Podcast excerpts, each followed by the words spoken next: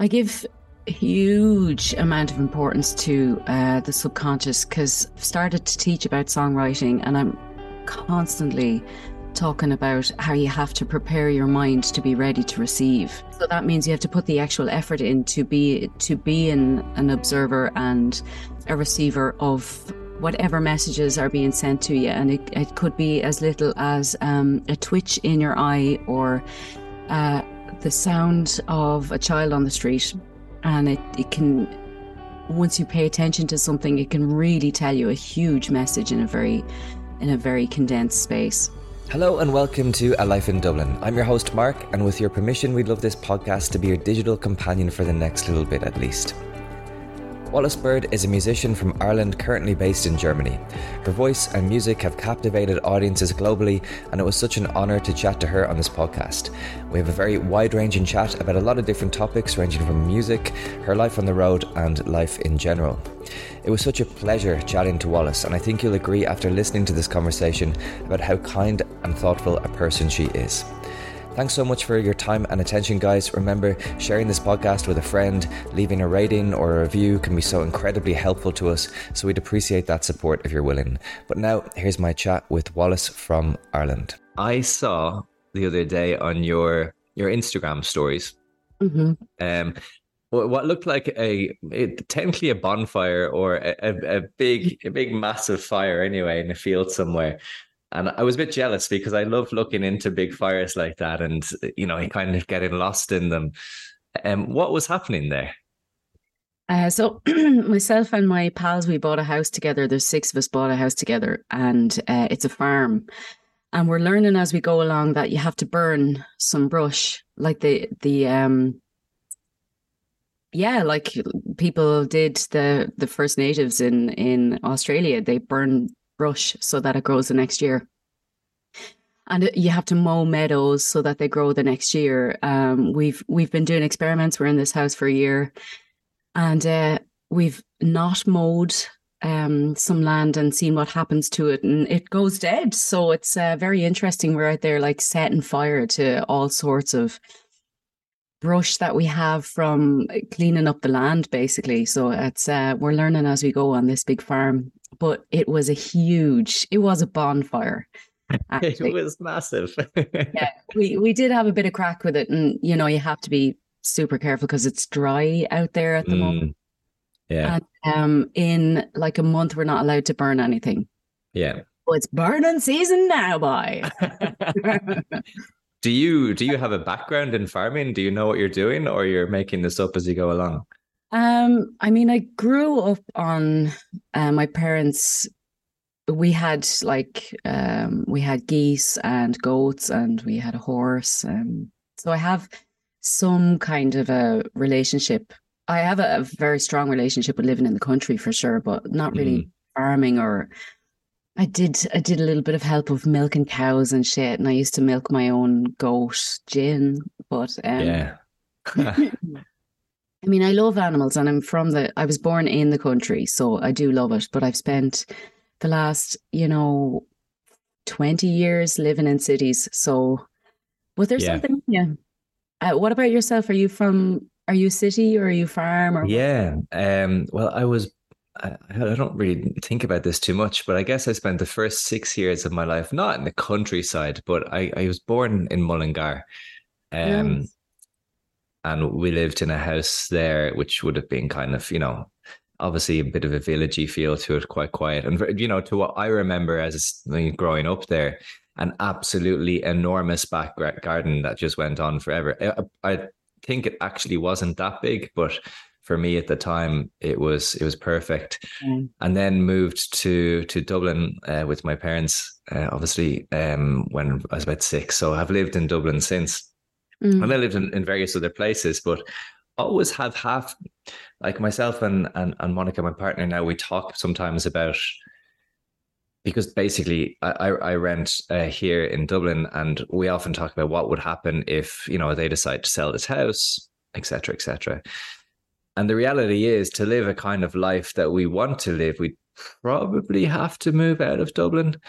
Um, so the the thoughts of that are, are coming into my mind, and like, how would I feel in the countryside? And in my head, it seems great and fantastic, and but maybe, you know, I need the experience to actually get out of my head and see if I really like it or not. Does that make sense? Yeah.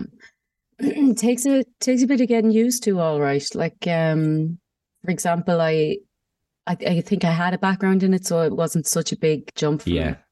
But the nearest neighbor is three kilometers away, and that's something to think about. And I don't drive, and there's these little things. But if the overwhelming feeling is like it's just actually better for me, I feel better out there, then that kind of answers it for you, maybe. Yeah. Three kilometers is the nearest neighbor. Yeah. That's insane. Yeah. Yeah. yeah, we're we're in the center of God knows where, you know, and it's real exciting actually. Because I have a drum kit out there now and I can just batter it. Yeah, I imagine. You know, you're not going to get any complaints. Yeah. Um, I, I love the idea also of of getting a house, buying a property with friends. Yeah. It seems like an innovative solution to a lot of kind of mm, property issues that there are out there. But Mm. just just so I, I'm I'm aware, and I, I'm fairly sure, but this is in because I was talking to Harry Hudson Taylor and to to Kui, and I know that you're you're friends with those guys. But this is in Germany, right, or just outside mm, Berlin, maybe, or Yeah, it's up um north of uh, Berlin City. Uh, it's six kilometers from the Polish border. And uh, Okay. very small town. Um, and we live like three kilometers away from that town again, you know. So um I actually I only knew two of the other people. So myself and my partner Tracy and two other dubs. Um Hmm. we just kind of got to know each other and then six months later they were offering us this group idea. And uh the other third couple didn't know them at all, and sure they don't know us either. But it's just kind of going on faith that um you'll be able to communicate and and then after after all of that stuff everything's just legal issues to make sure that nobody gets shafted if somebody dies or nobody has footed a huge bill. We are all aware what's happening if somebody does die or if somebody breaks up in the pair or Mm, do the kids get the inheritance all this stuff. These mm, really embarrassing conversations that you, you don't want to have and like finding out have any of us um, been arrested and finding out stuff all Wow. about ourselves you know um yeah. it's been uh really cool. And i'm just kind of trusting my gut and it's it's been a dream. Like we sit down in the evenings and and we um tackle jobs together. We tackle the bureaucracy together and um and we have the crack in the evening. We light a bonfire most evenings and sing songs. It's like it's the life that we i don't know yeah if you have a chance to design it then i think there's never a wrong time or something to jump Yeah. into like that The contract. It, it sounds. Um. It sounds like the most pragmatic first date you could ever possibly have. do you Yeah. like seafood are you allergic to seafood Yeah. Uh, that's brilliant, though. I, I love the I love the creativity behind it, actually. Um, and and like what you said there, the faith then to be able to follow through with that and to just go for it. And and there you are. You seem like you're having an absolute dream, like dream life. So that's that's brilliant. I think we can trust our gut a lot on that one. What do you think? Do you Hmm. think you'll head out the country or Um, your decision in the last five minutes, Mark? That's what. I, I I'm I'm kind of torn. Um, I would love to live. I would love to live in Dublin, but um, uh, not in a very central location. So where you have your little bit like this is a kind of dream world where you have like a little space or a garden or um these types of things. And also, I'd love to not have to rent, but um, to be perfectly honest, how realistic that is um to do like um my uh, Monica my partner she set up her own business recently selling sustainable clothing so nice. you know really I go into a, a bank with that sort of background a new business they'll just basically laugh at you and uh, Mm. so ideally I, I'd love to stay there but like I'd also be open to the idea of being in the countryside um mm. my gut tells me actually that we will end up there at some point. Mm. Um, mm. I don't know exactly when or how, um, but that I think to a certain extent will be decided for us, maybe. Yeah. Um, can you take me back a little bit to the moment where you realized not that you wanted to be a professional musician, the moment that you realized that you are a professional musician?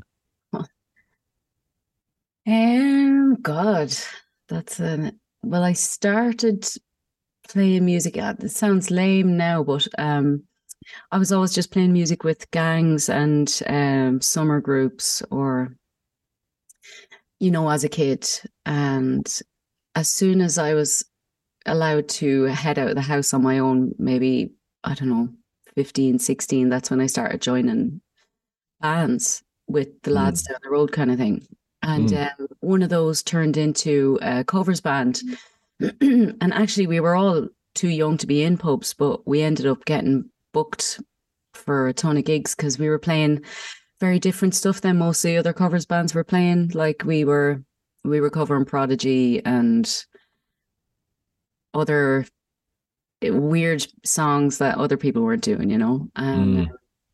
and uh, we all lying about our age and everything and having pints while being only 17 and stuff. But um so I think it was around then when as far as I knew, I was just heading down to Paul's house with Eugene to uh to like have the crack and rehearse.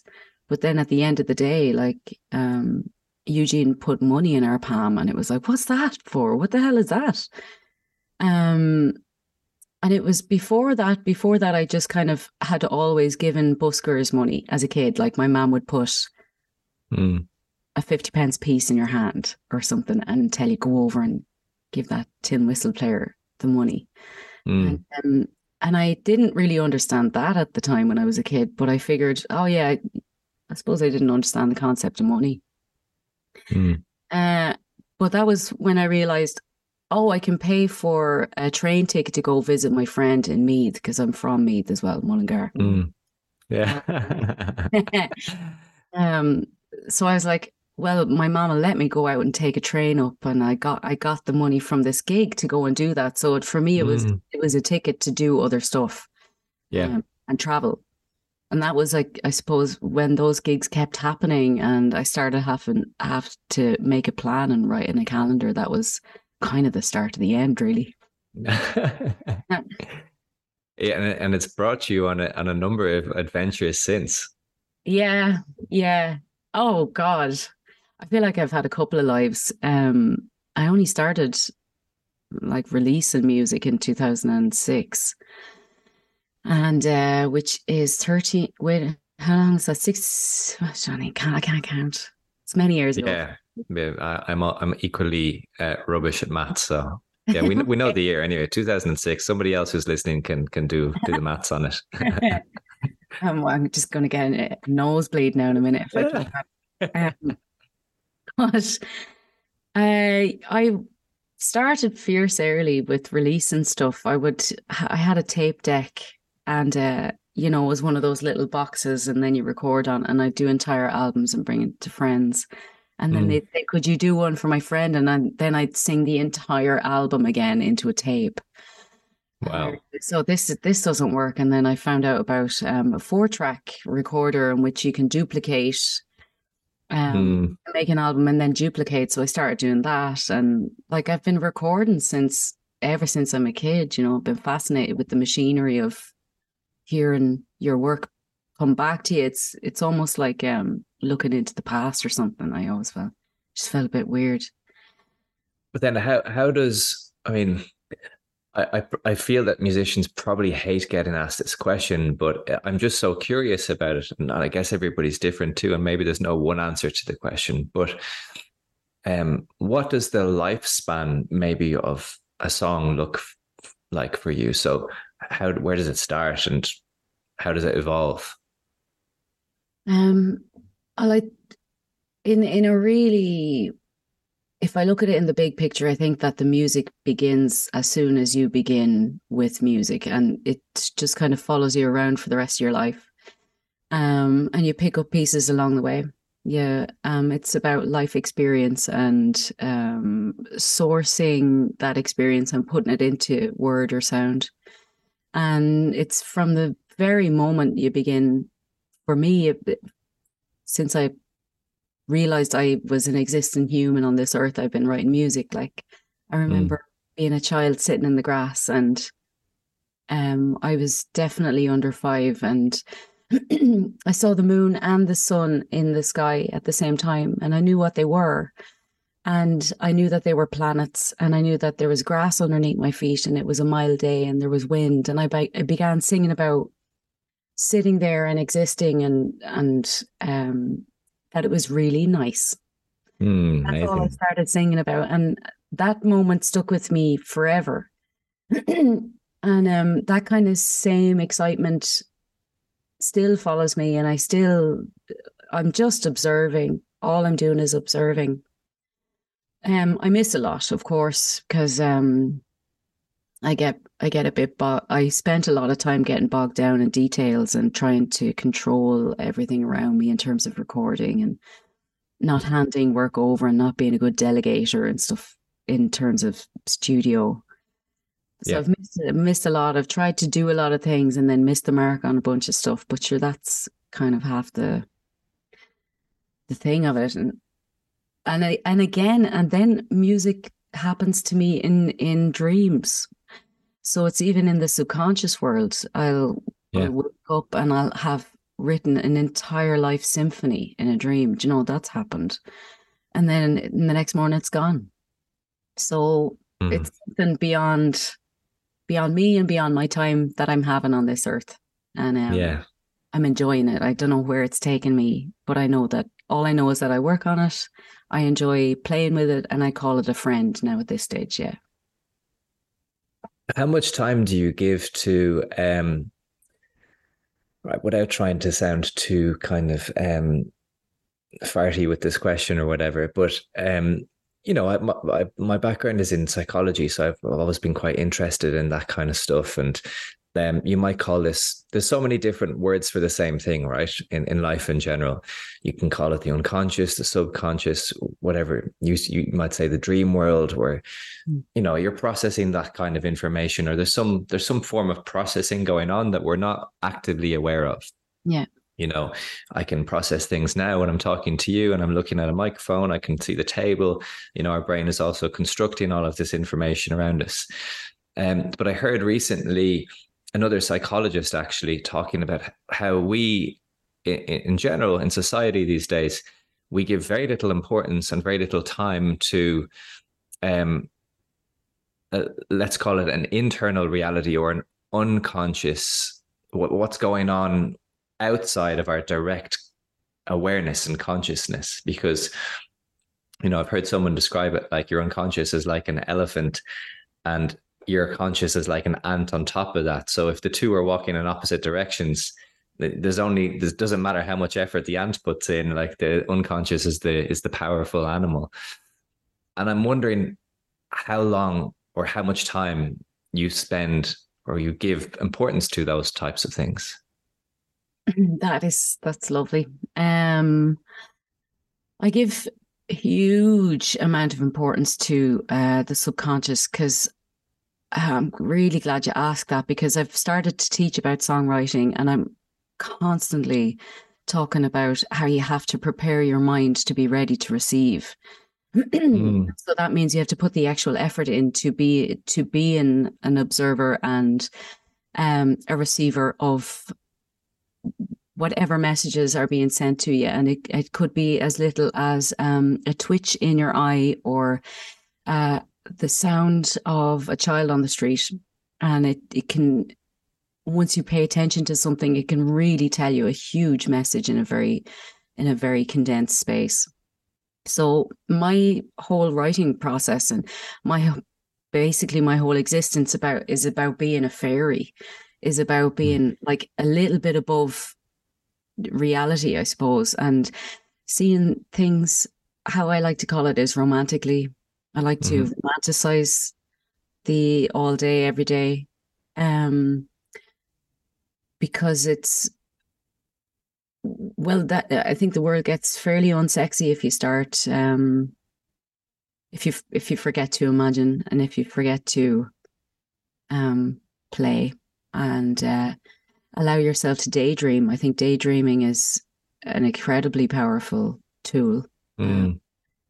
for your um, for the it's like flossing your mind actually to allow yourself to go on a long I like to call them rangent, a rant tangent, to go on like a long thought rangent where Mhm. it doesn't end somewhere and you might invent some character of a book or you might process a, an idea that you've been having and just to allow yourself even three minutes of a day just to see an idea through or to see an imagination through that i spend a lot i spend a lot of my time doing that um and of course yeah like i say my i've been called a fairy my whole life and but i don't mind you know i don't mind people still like hanging out with me and i still i'm not getting you know i hang out with kids a lot um yeah, amazing.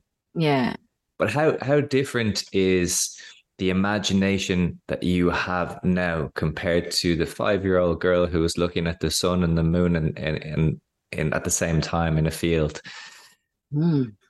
Oh God. I mean, I as an adult, my whole adult well, I suppose ever since I've kind of came into my own skin in a way, I've this I've decided that I'm a positive person and that's just my Yep. default. And I think musically and artistically, that's what I'm here for. I'm here for to see I have a phrase like if I don't laugh, I'll never stop crying. So I love making people laugh. I love seeing the comedy in tragedy. I've a dread fascination. I consume really uh, grim stories about human what humans have been through and um and I enjoy chaos and uh I am fascinated by death as well as living, you know, but I'm fascinated by death and pain and um struggle and evil people and all the and and Mm. dark politics, you know, and who puppetry and and war games and stuff like this. It's real kind of dark stuff that really turns me on. Mm. Um but at the that same a is that a, is that a curiosity, um, or an, an interest? How would you define that?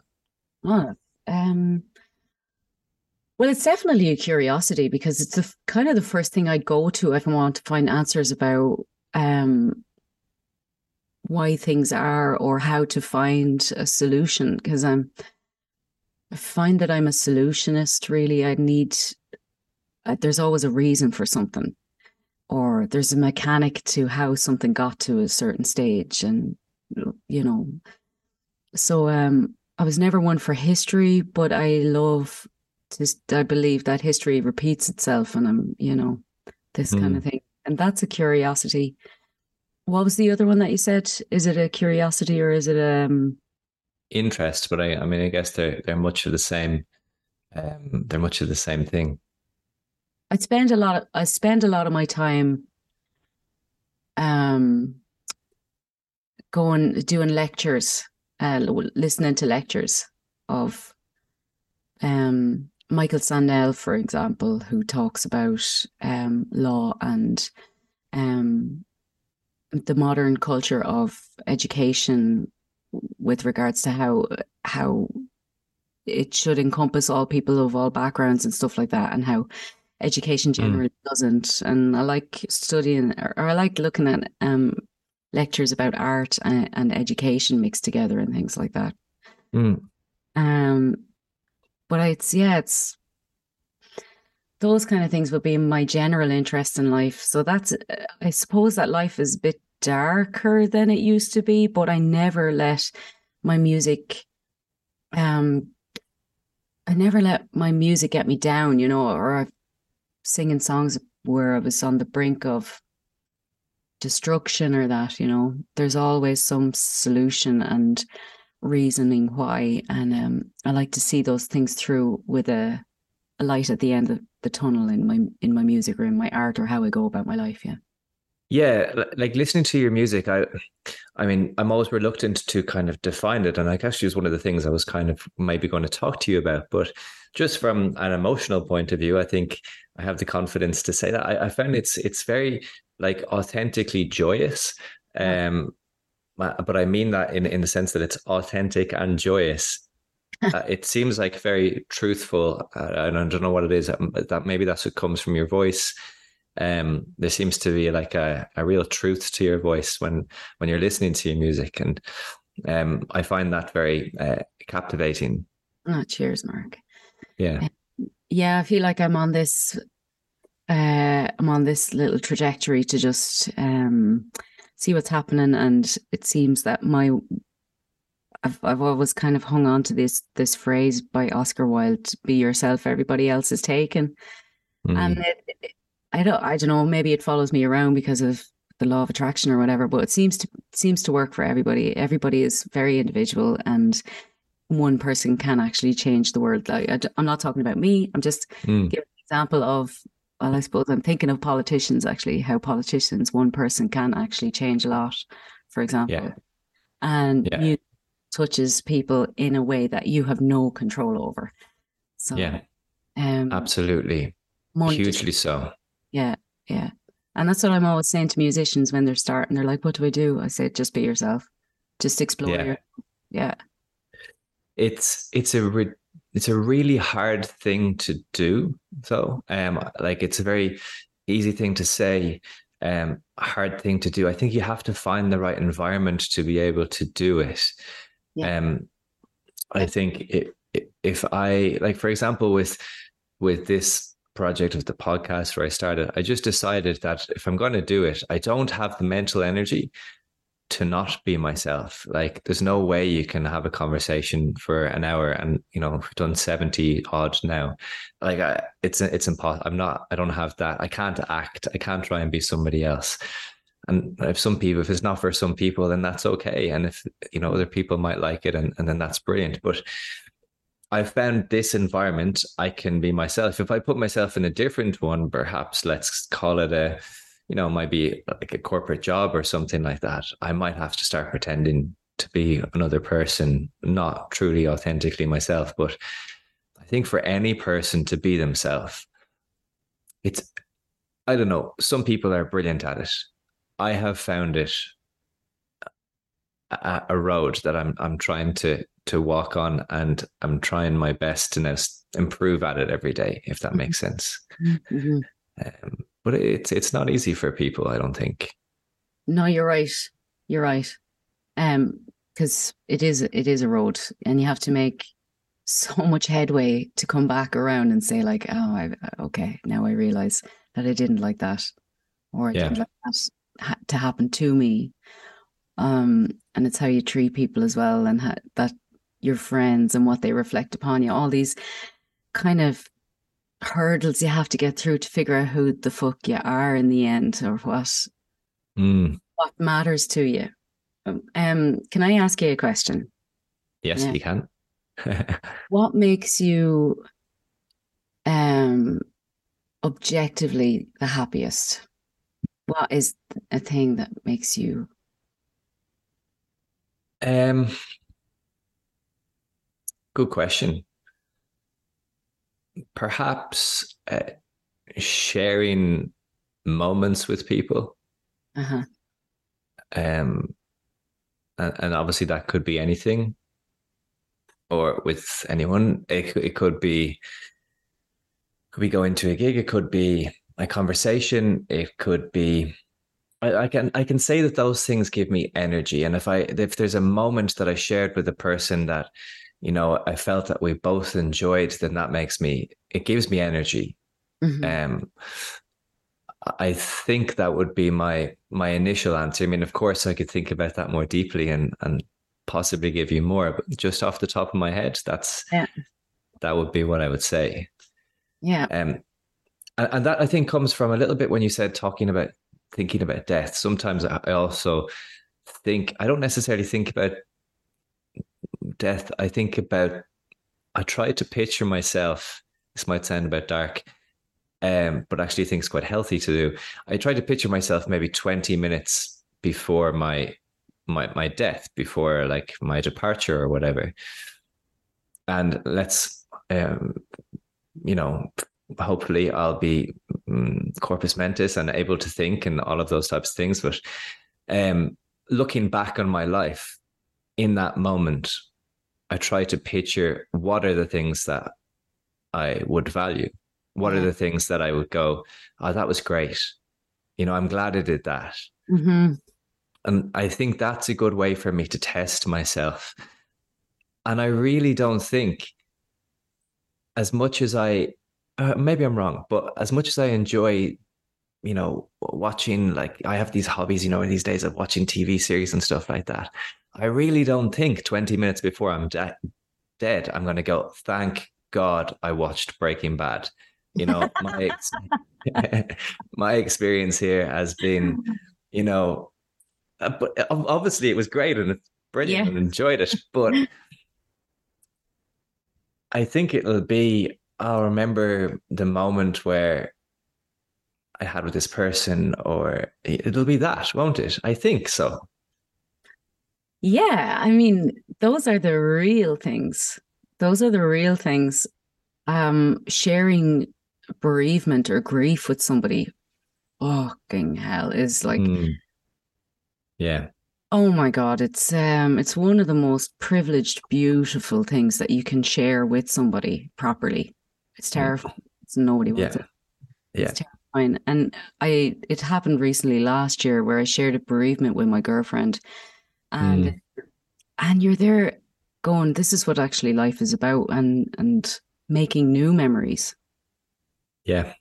And uh, I know it's it seems funny to even talk about Corona now. I was at a concert last night and took a took a train to it, no masks, nobody at the concert, and it's rammed and sweaty. And mm-hmm. and uh, but COVID made me re reinvestigate what is. I mean, I thought I thought I was going to die. I thought this was the way the the Earth was going to die, or the humans mm. on Earth and all this kind of stuff. So, um, what you, how you spend your time with the people that you love is is actually the thing, isn't it? But it's not for yeah. everybody. Jesus, there's so many different people out there in the world as well. That just, I don't know. I wonder yeah. about people that don't experience others.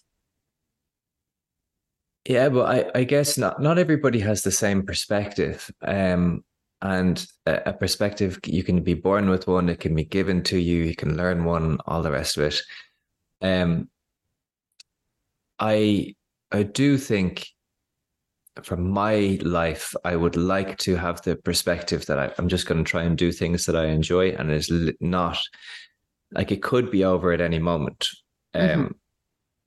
You know i don't know i i spoke about this before slightly on the podcast, but I lost my parents when I was younger.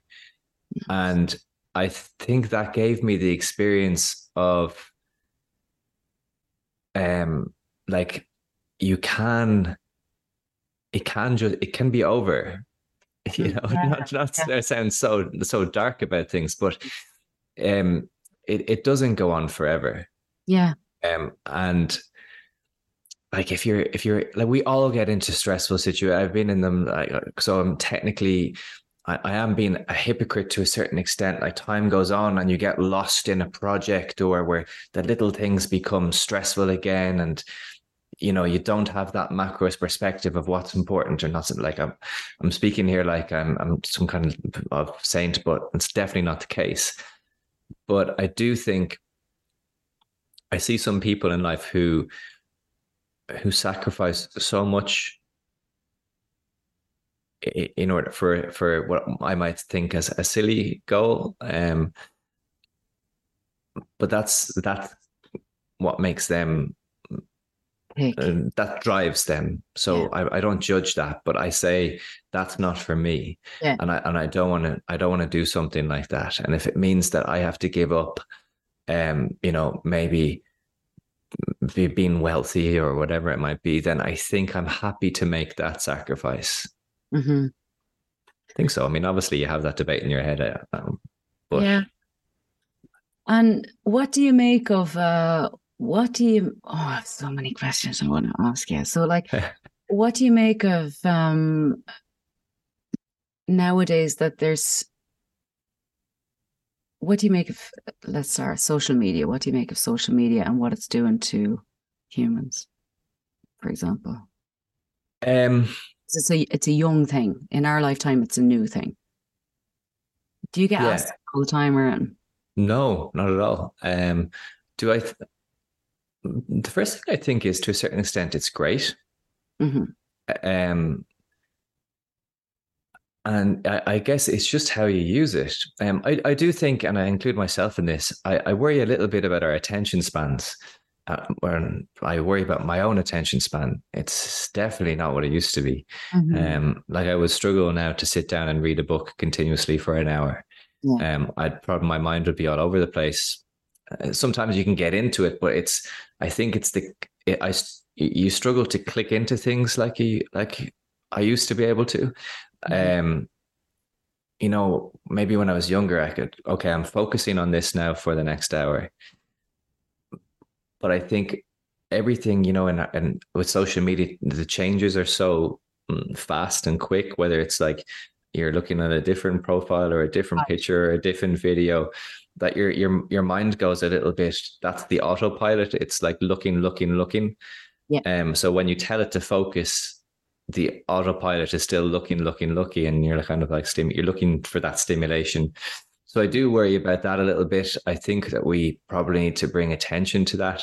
Mm. I also have a feeling, I my thought is that we are a bit like maybe in the, the 50s, there wasn't that much um, knowledge about what different food types could do for you, and people were eating all sorts of unhealthy things like microwave food, and that was, you know, the easy thing to eat and processed food. Whereas now people are a bit more conscious about what they eat and they try not to eat processed food, etc. Mm. I think people will, in the future will probably have some type of information diet. I think that's going to have to happen, where you have some way to regulate what goes in, mm. um, because maybe we haven't seen the true repercussions of of just sitting back and letting mm. an algorithm decide what goes in. You know, mm. I think that's mm. possibly dangerous.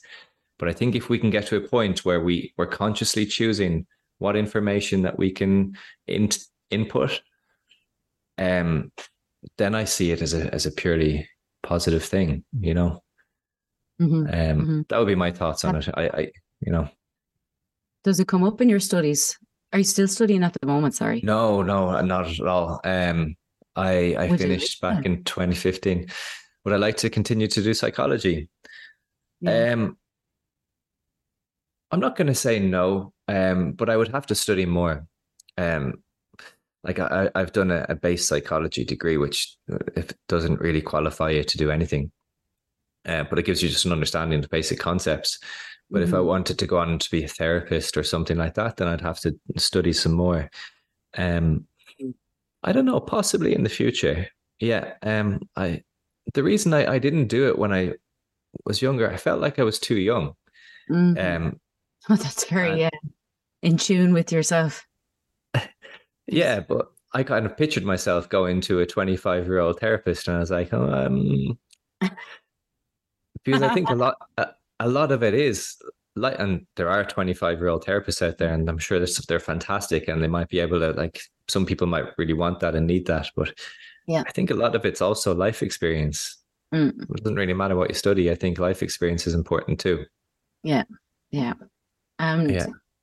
if I were to ask you now, would you think that uh, uh, life has a meaning? Um, do you mean our lives? Yeah. Um, I really don't know on that one. My initial answer will probably be no. Mm-hmm. Um, I saw a TED talk years ago, um, and I really liked it.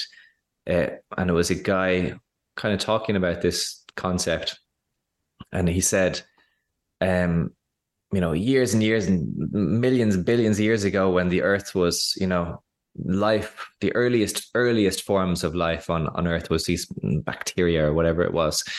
Um, and basically, he was he was uh, he described this type of bacteria that covered the whole Earth, um, and basically transformed the atmosphere. I think there was some kind of photosynthesizing bacteria. Um, I already have this all wrong. If anybody is listening that actually knows what they're talking about, but this is what I remember. this yeah. kind of photosynthesizing bacteria, and and this like entity obviously transformed the environment to having more oxygen in it. So basically laid the foundations for other life like us to be able to to transpire. Mm-hmm. He said one individual of those bacteria, uh, its meaning was absolutely zero. Like it would not have been able to do anything in and of itself.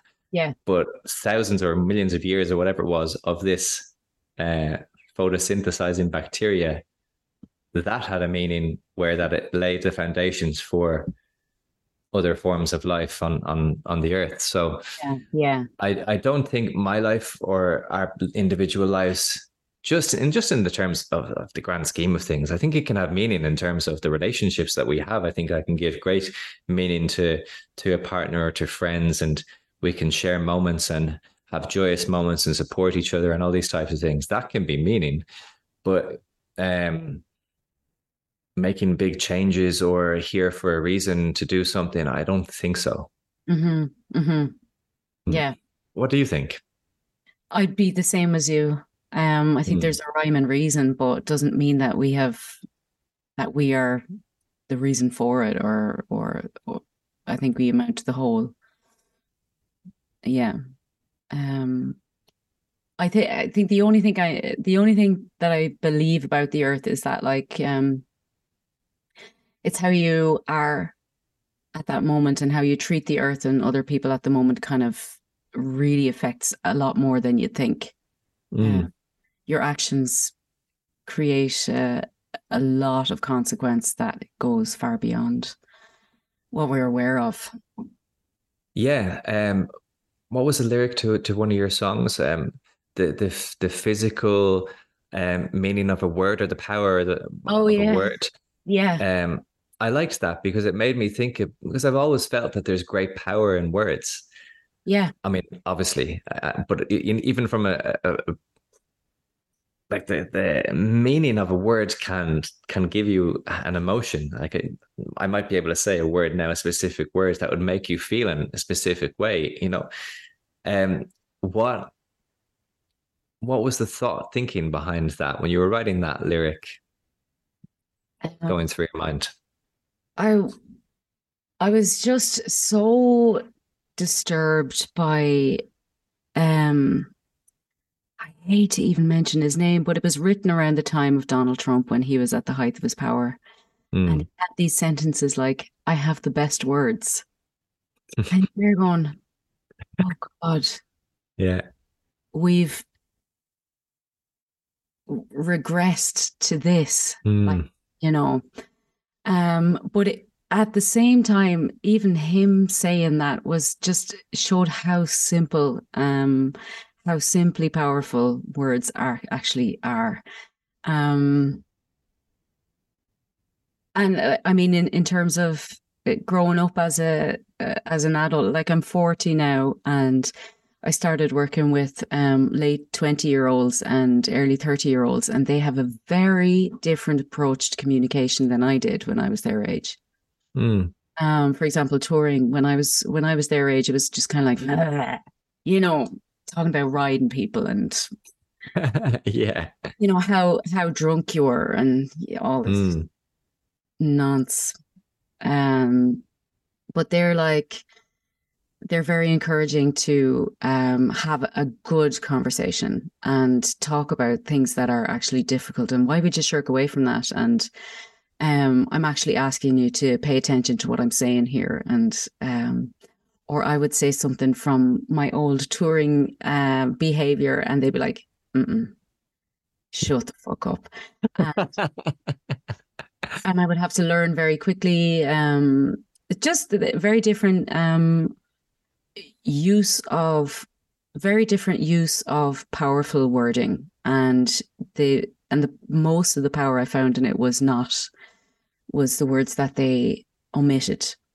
Um, you don't have to say everything that's on your mind. Mm. Um, that to me was really, really where it was at. And I had to listen to um, Donald Trump incite hatred across the world. Mm. He was, it was like, it was catching. Do you know what I mean? What's the word? It was um when what's a virus? It's contagious. Mm. His insanity and his simplicity and the words that he uses was totally catching. And he was inciting hate in the most simplistic of words. And I, I just found that kind of terrifying. And it made me want to beautify words again. It made me also want to simplify even more. Because I'd be fairly much of the school and of my style of writing is to is to take very large subjects such as love and kind of try and distill it down to down to one sentence and now I've started to distill things down to one sentence and pair it with the antithesis of that sentence, which is pretty lazy, but it's helping me at least get any thoughts out of my mind. I'm Mm. as now I'm a little bit I'm I'm a little bit scared of what I think now because I've having to think beyond um the near future because I don't if I follow the trajectory of what's happening in the world and the environment and pol- politically and socially, and I'm kind of like worried that we don't have much time left, and I kind of can't start thinking like that, but I can't help but think like that as well. So, Yeah. Um. Uh, do you think thinking thinking like that is a reaction to what you see versus who you truly are? Oh wow. um well who who I am is like I've made myself fairly small in my world uh, over the last 10 years I'd say. I don't find my place on this earth has much meaning anymore. It's just kind of about the whole. I'm I, I've stepped into my responsibility as an adult, which I think is for other people. That's not for Mhm. myself really. So that's Mm. where I'm going in this world. So um I yeah, to answer your question, it's not it's not about it's not about how I see it or what I can do. I'm just my intention is to make my world as comfortable for others that I love as possible, which Mm. is kind of the only intention that I float right now. But I maybe I'm stuck in a rut. Maybe it's maybe I have to break out and break into a whole other artistic world or something or way of thinking. But that's as far as I can go right now. It's fairly fairly insular, to be honest. Mm. Do you miss the chaotic touring days of, of, of 10 years ago? No, I'm I'm still touring so hard. Um, but I don't miss. Um, I kind of ran away from stuff like, um, there was a point in my life where, uh, ten years ago, where it was people would be following you down the street to know find out where you live, and um, letters would be sent to my parents' house, and Mm. Weird fan things, and I Yeah. I kind of ran away from that because I really dislike how people act around anyone in a position of power or something like that. Yeah. And I don't, it really turns, it, yeah, it's, I can't fucking stand it. Mm. Um, so I made myself a lot smaller that way. Um, I used to incite um, like really exciting audience participation and stuff like that. And over time, I kind of didn't want to do that because people started wanting more of you and expecting that or feeling like they owned more of you. And that's the backlash of that. Mm. Um, because when you touch, you know it yourself. When you touch people emotionally, with just your what you say to people, because I imagine that you have very close friends, and they really trust what you're saying, and Mm. they ask for your advice, and you tell them something, and and then you either fuck them up or you free their soul. And that's kind of what music does as well, you know? Mm. It's like having a conversation, a private conversation with somebody. And the repercussions of that is made me more private and um, more outwardly introspective about um, others and not just about myself, my own experience. Yeah. Uh, it's it's kind of a protection, I suppose. Yeah. Um yeah, I can imagine that feeling like uh, I don't know if the word is responsibility or um just very demanding basically um I, or you know even hmm, perhaps stressful as you say to be essentially thinking of the needs of of those people and putting the needs of my quote unquote fans first um, as opposed to maybe your own, uh, and then yeah. balancing that.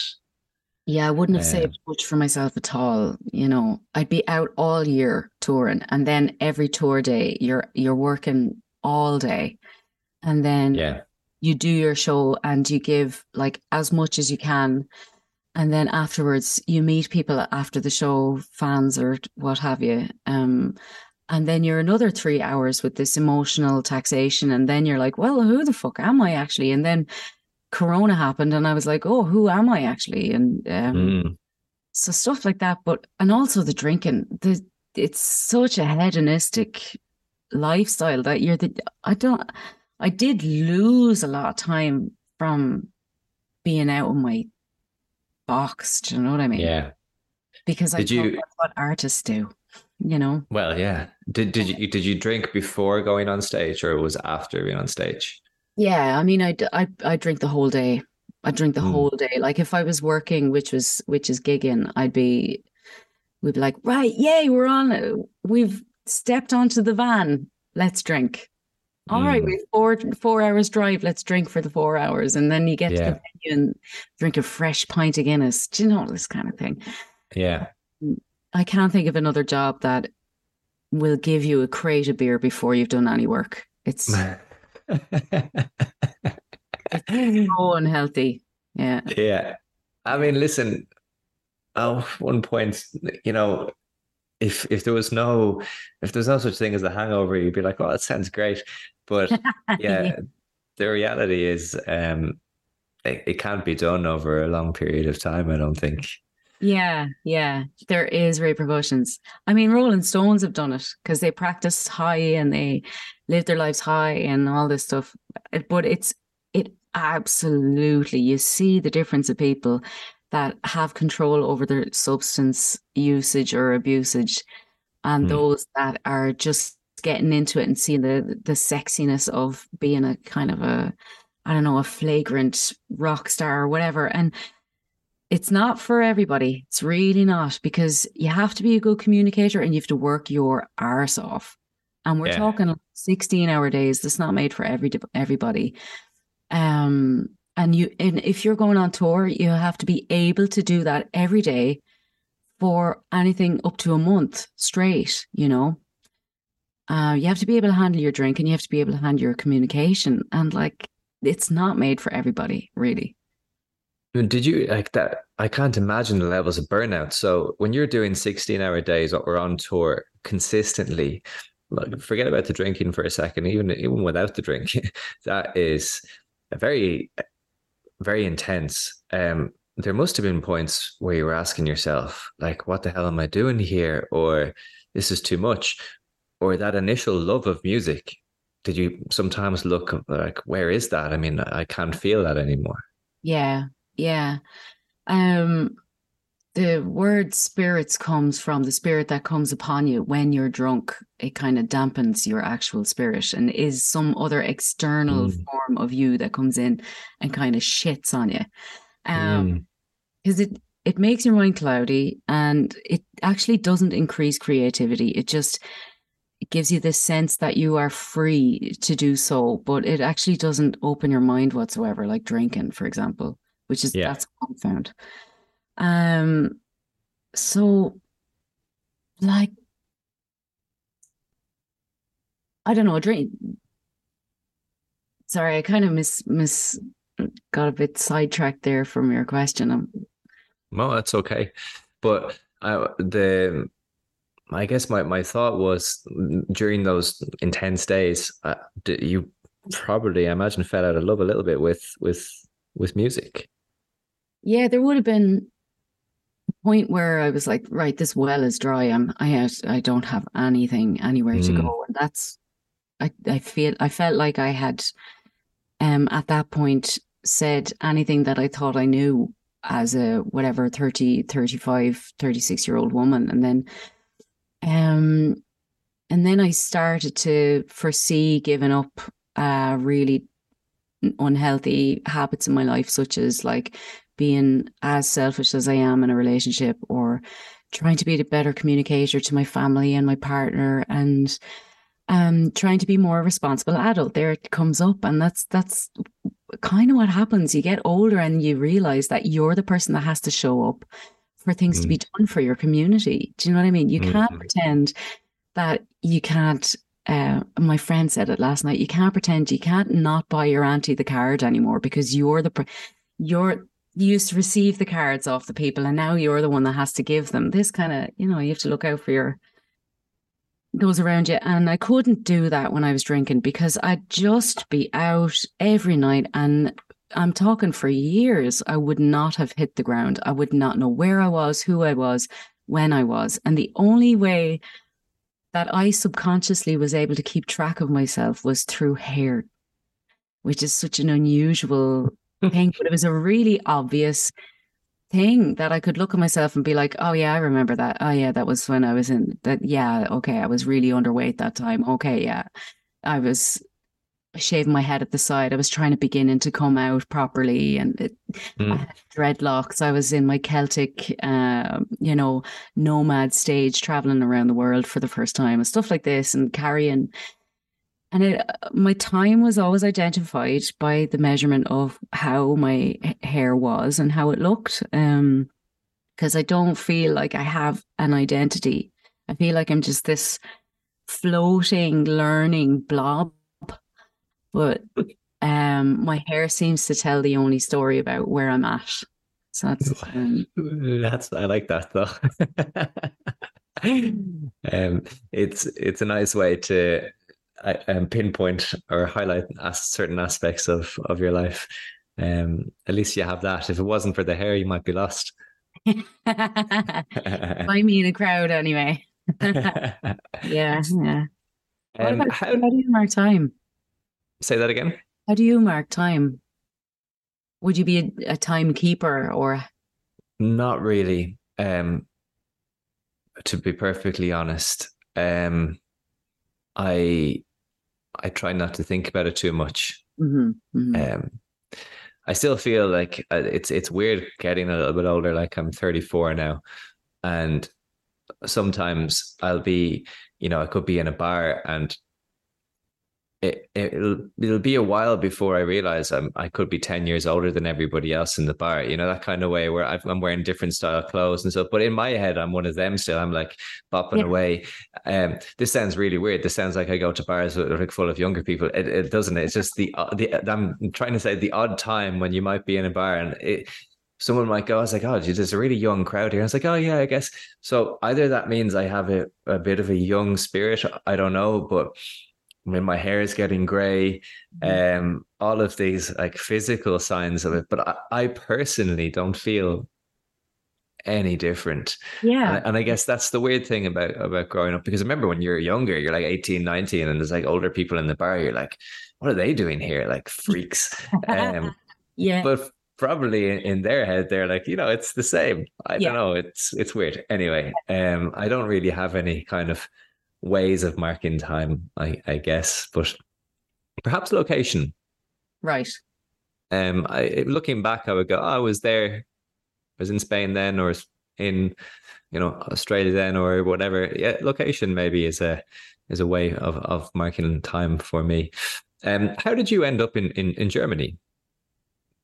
I ended up here because I was studying in Ballyfermot Rock School, and that college met up with a college in Germany. Um, this college in Mannheim called the Pop Academy reached out to Dublin and I think it was eight other colleges, Hungary, England, um, France, uh, Belgium, Holland, um, Germany. I think that was it.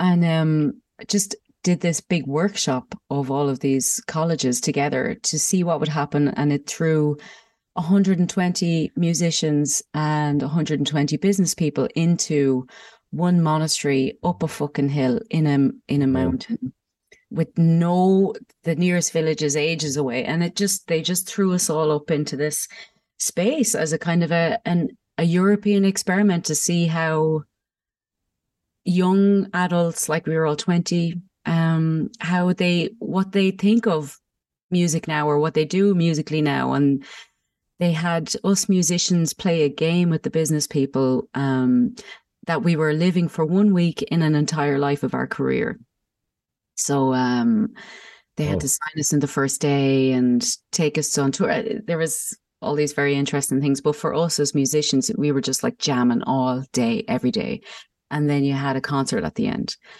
Um, and so I loved this. This that changed my life. Um, and I met um my manager there. He was one of the business people, and uh, when I first met him, he was an absolute pup. He was walking around with a lollipop in his mouth, kind of smirking at everybody.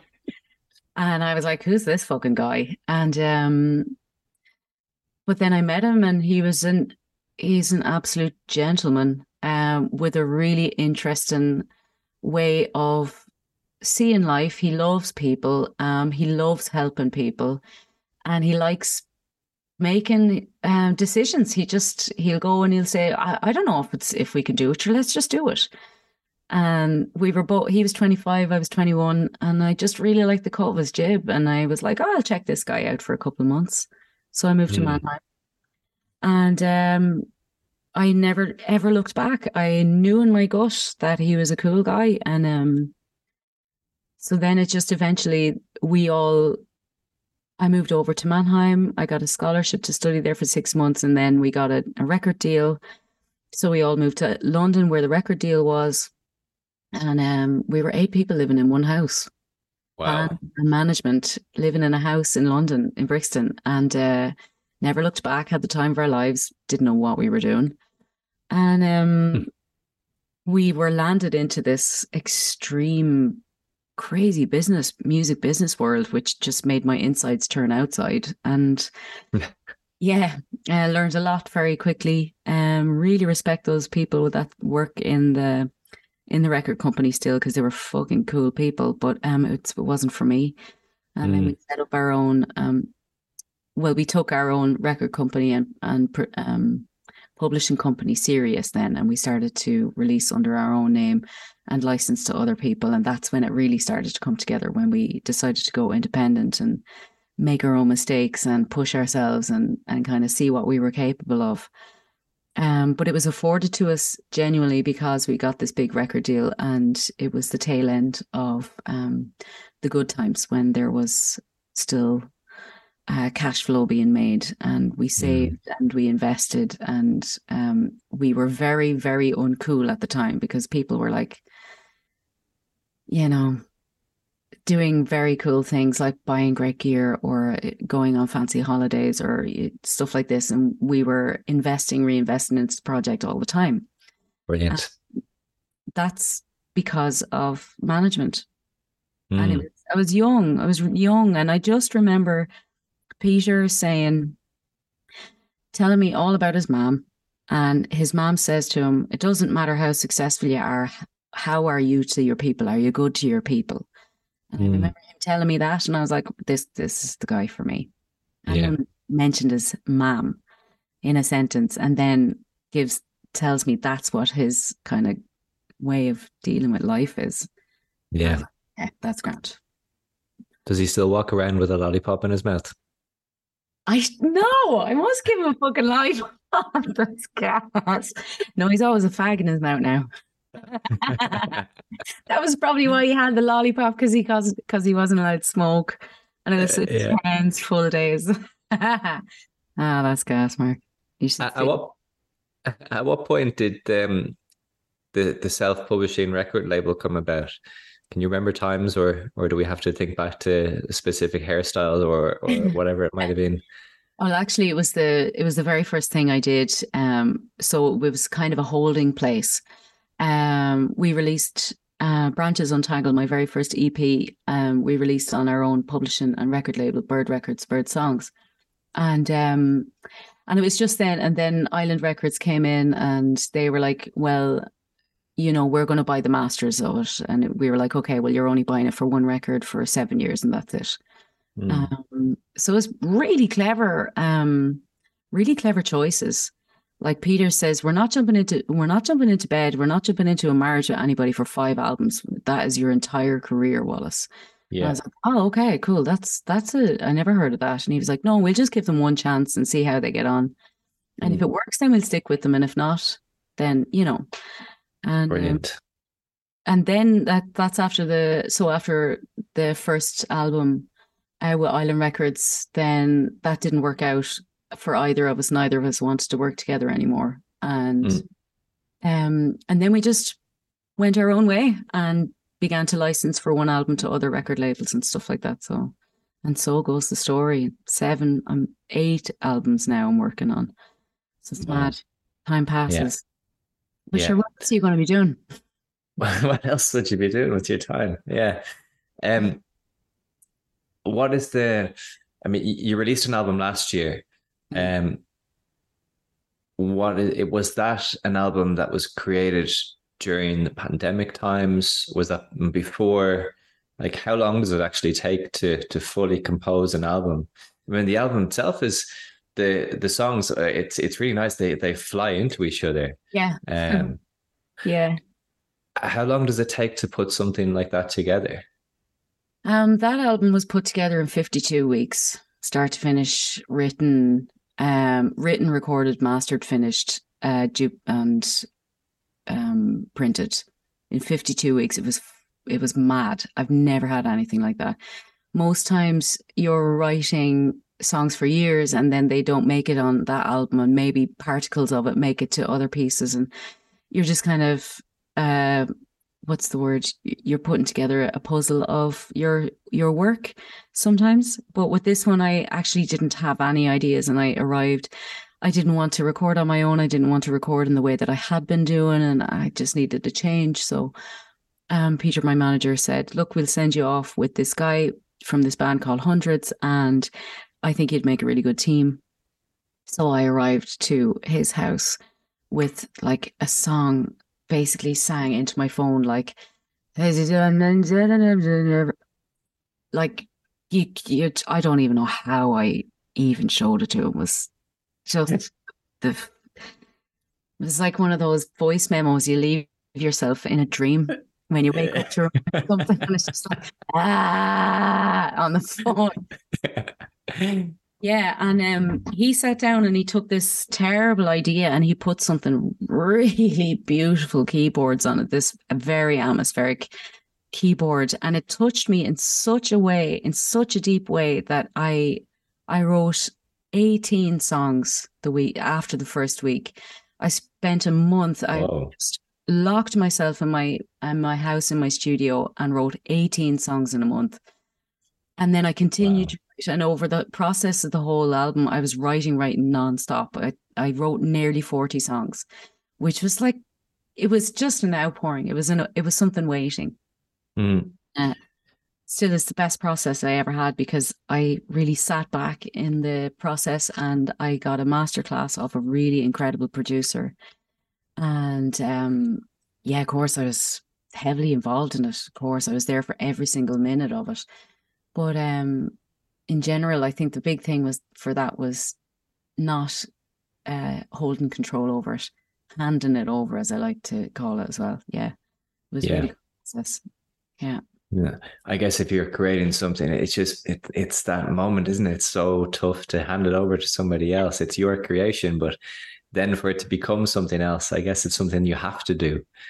Yeah, it shows you mm. so much about yourself when you uh, mm also like i'm i'm with the team now that i'm working with so we're heading on 20 years now and brilliant it, yeah so when they say something to me now, I know that it's in my best interest, and then I know they know me, and I mm. know they predict uh, something for me, and so I really like seeing. I really like going. Okay, so you do the set list for that album then, or you tell me where this song could be benefit from something, or or I mean, I take their direction now more than ever because somebody's looking, they want the best for you. And that was a mm. really nice thing to see. It was like, okay, I can actually sit back and just um see what's going to happen next and not be like, oh, I didn't do that. In my whole career, I wanted to show yeah. my whole career. Like, so yeah. The, the, the 18 songs that happened in a month, um, do you write on a whim kind of thing, or like go with a, a momentum, a, a, creative flow, or are you the type of person where you're like, I sit down at this time every day, and whatever comes out of me comes out of me? Uh, yeah, so both of them. Um, when I'm on when I'm on a journey, I don't move from my spot. I'll wear the same pajamas for days. You know, I'll get out of the bed and and I just become a gremlin and you won't see mm. me. And all I'm doing is making noise and utterances and writing and and sweating and like I I won't even care if I if I look out a window I I just it's just there in the now and you kind of go into some kind of a coma I mean if somebody came into me I would be present but not there um and you just write and do whatever is close to hand and I open up everything keep all my instruments open and so that I can just move around and, and decide upon what next hits me and then I begin to chip away at, at those ideas. Or, and that would be like a really very creative um, burst. But generally, I kind of do that thing where I keep myself open to all opportunities of ideas to go straight through me. So, um, funnily enough, it often happens when I'm on the, when I'm shopping or when I'm cleaning. All right, yeah.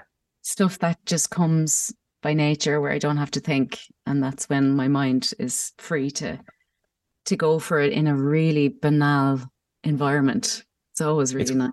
It's so weird how that happens, isn't it? You know, you hear people how do you understand I, it's again it's it's the power of, of the unconscious. It's being able it's such a weird thing. You often hear people saying it's like oh, if you're looking for the answer to something you know don't don't look for it. Write it down write down the question and then just head off. Go off and do your things and the answer will come to you. And sometimes i find that type of thing very frustrating. It's like what do you mean the answer will come to you? Like you have to think this out. Um and sometimes obviously you do but I think with with something creative, maybe what you you spoke about earlier on when you were you know you're giving these workshops, it's you have to learn to trust something else.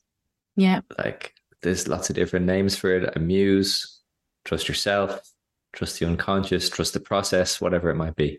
Yeah, and that is is like scary as fuck to be perfectly honest, especially if it's your career Hmm. Mm-hmm. I mean, and for you getting into the stride of this podcast, when did you mm. find that you got into your stride, and what was it that that made you go, "Okay, I got this now"? This like. Oh, I, I definitely don't have this. ah, you do. I, I, I don't. I really don't. And it, for me, it's it's a it's a work in progress, and will always be. Um, but what what this represents to me is, is a kind kind of a combination of what we've spoken about um, already.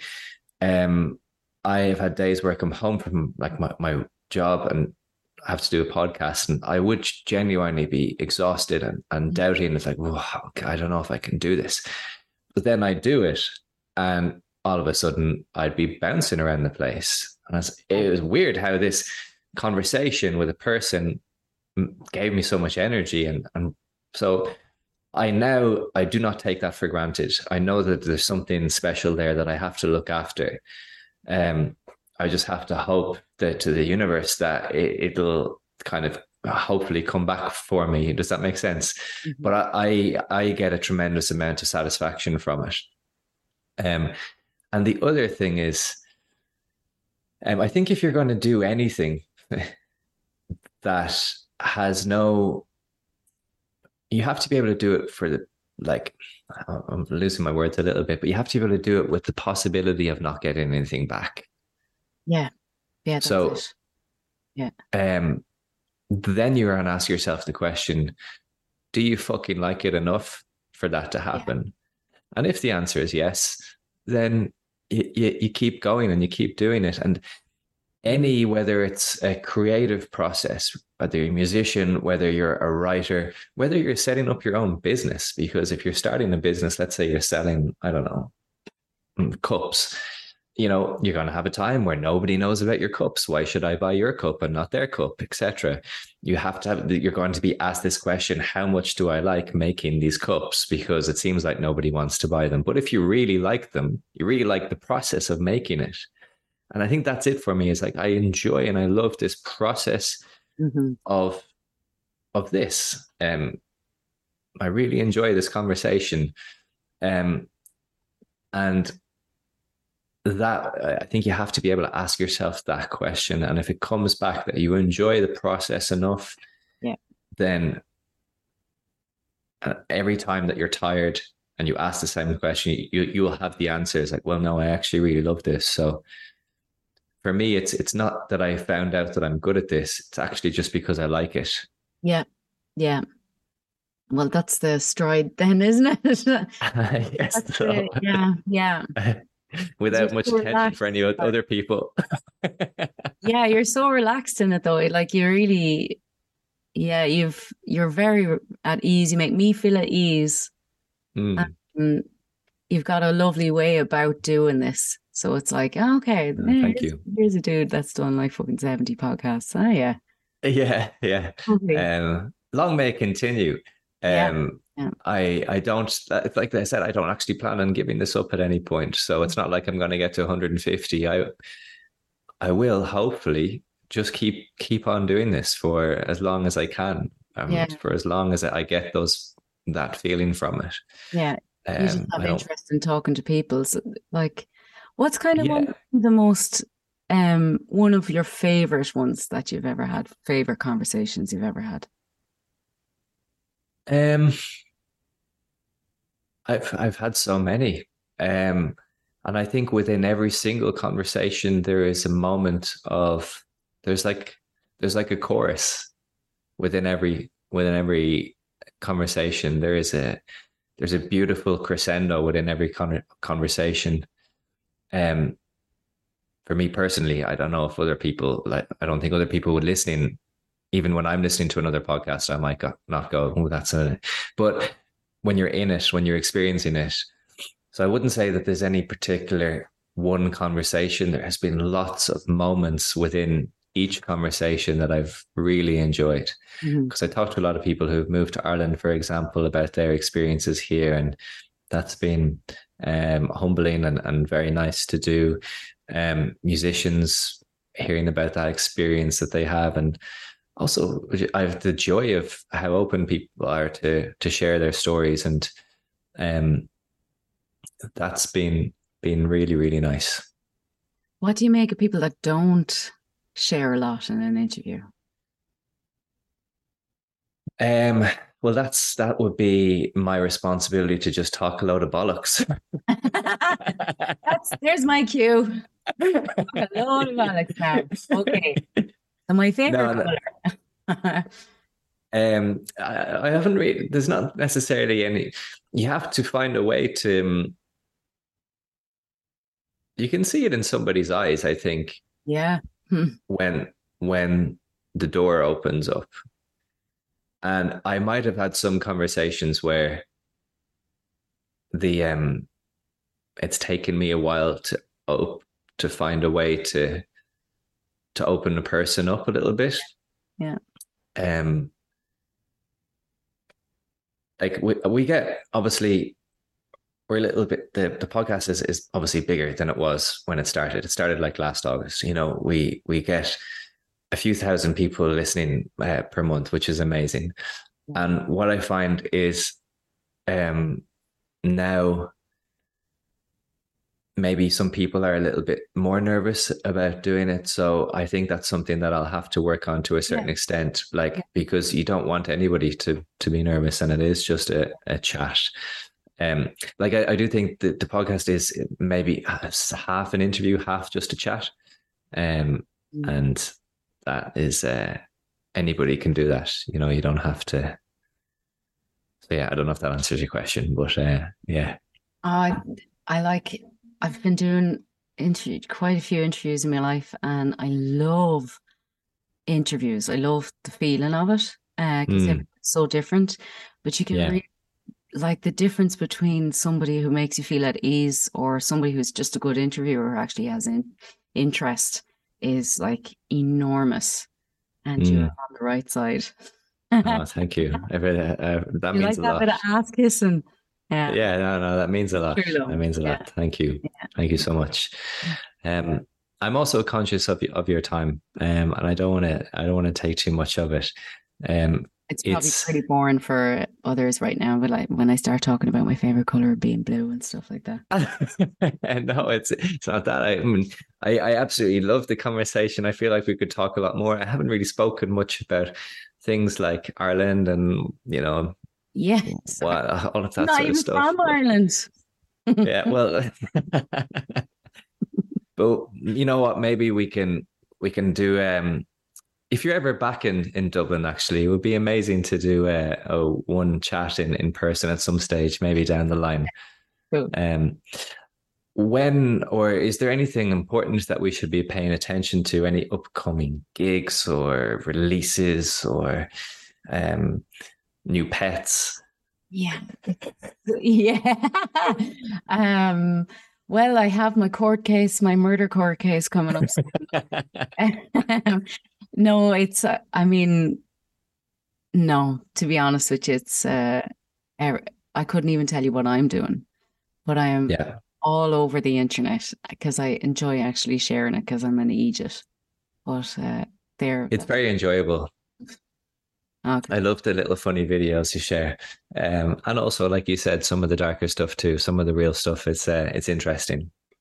Sure. Here, what else to you be doing, Mark? Yeah, yeah, yeah, exactly. Um, Wallis, thank you so much for your time. Really, really appreciate it. Thank you very much.